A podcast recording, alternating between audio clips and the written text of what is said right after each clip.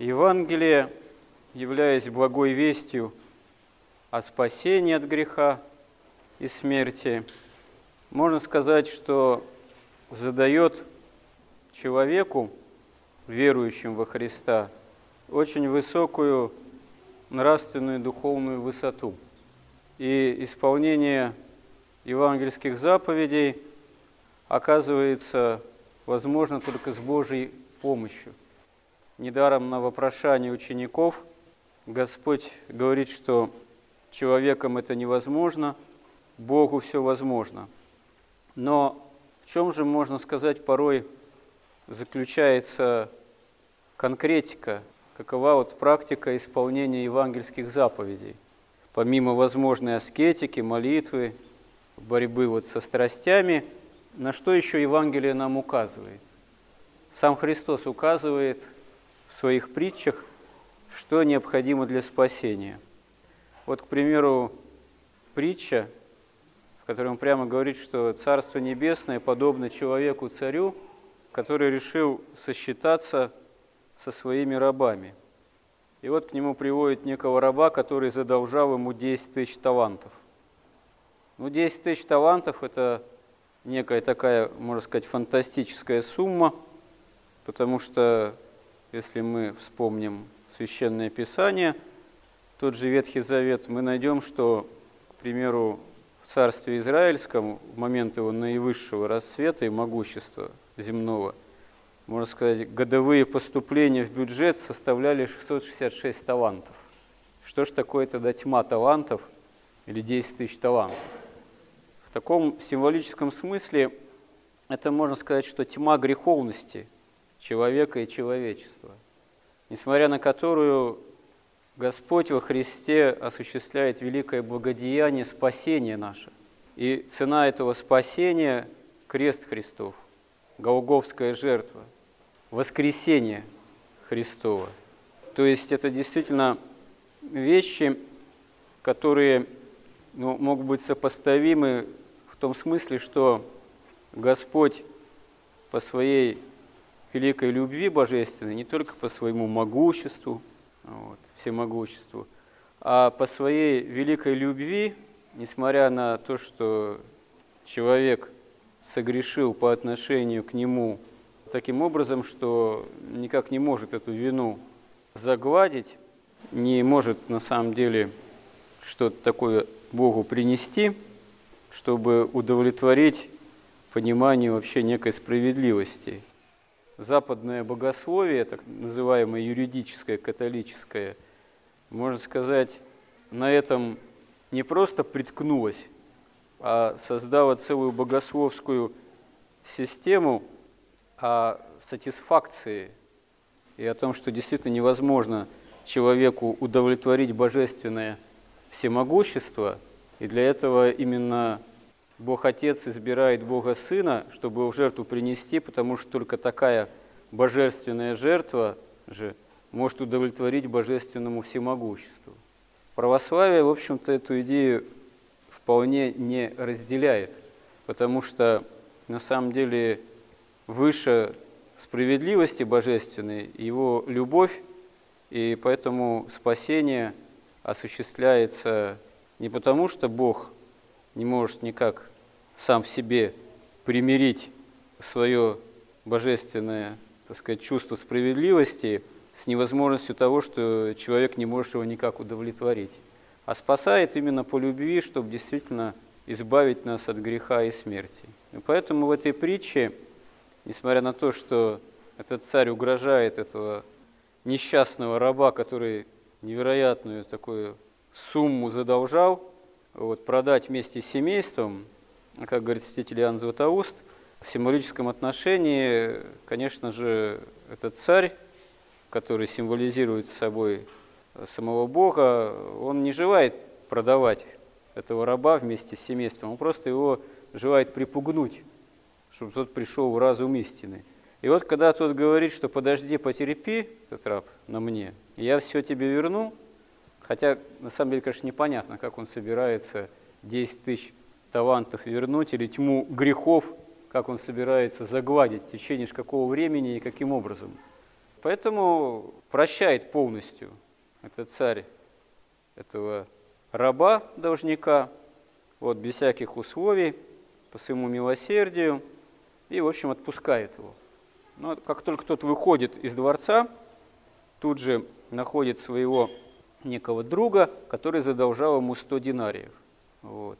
Принципе, сумма не очень большая, но вернуть ему сразу не может, и тоже говорит, потерпи на мне, я все верну. Но тот его, можно сказать, душит, вот, применяет насилие и отдает в тюрьму, в долговую.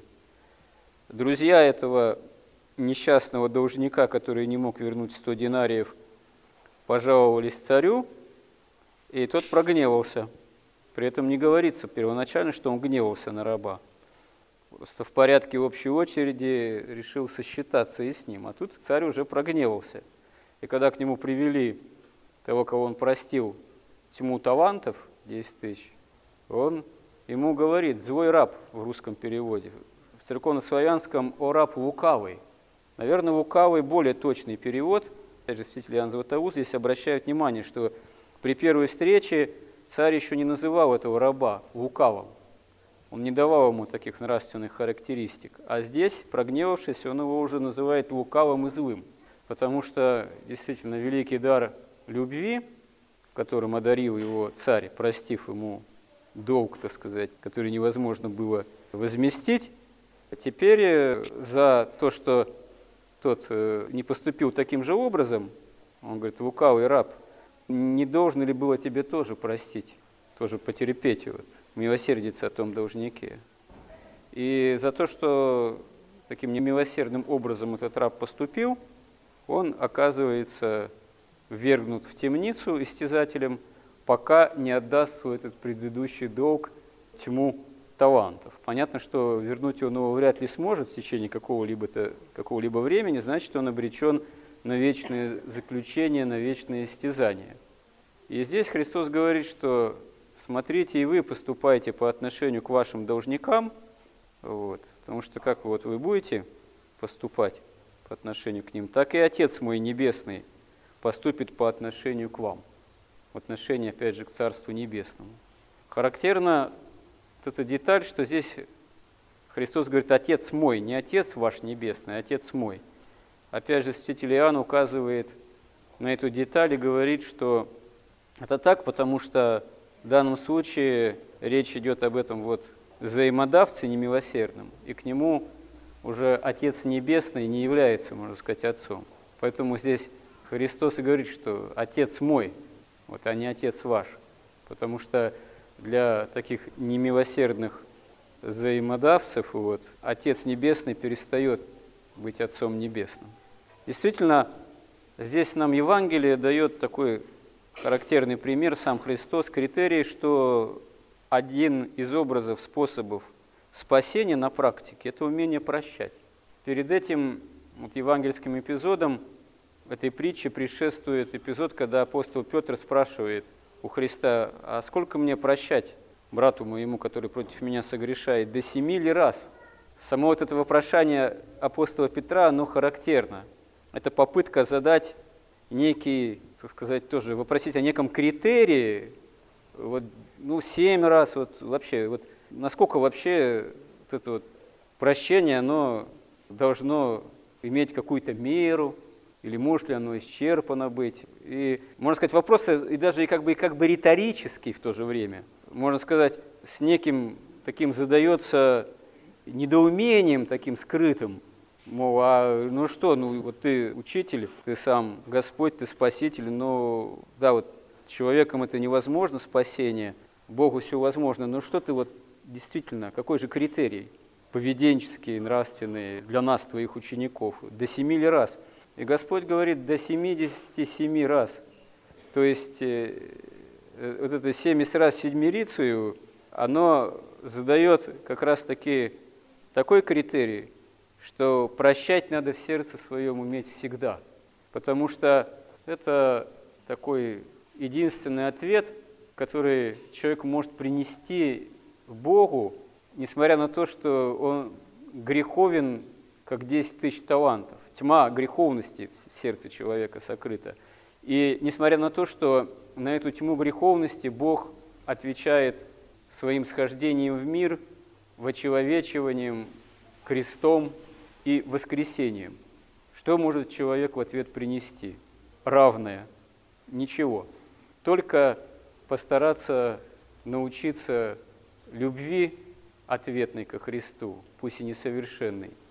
И в составе этой любви вот это вот умение прощать в сердце всегда всех, как некое необходимое свойство для спасения, оно как раз-таки является насущным, необходимым, и пусть даже ну, тоже с Божьей помощью, конечно, но все-таки осуществимым тем, что должно в нашей жизни осуществляться, на самом деле, в нашей элементарной, обычной, обыденной жизни христианской, чтобы эта жизнь стала началом Царства Небесного, как здесь нам сам Господь в Евангелии и указывает.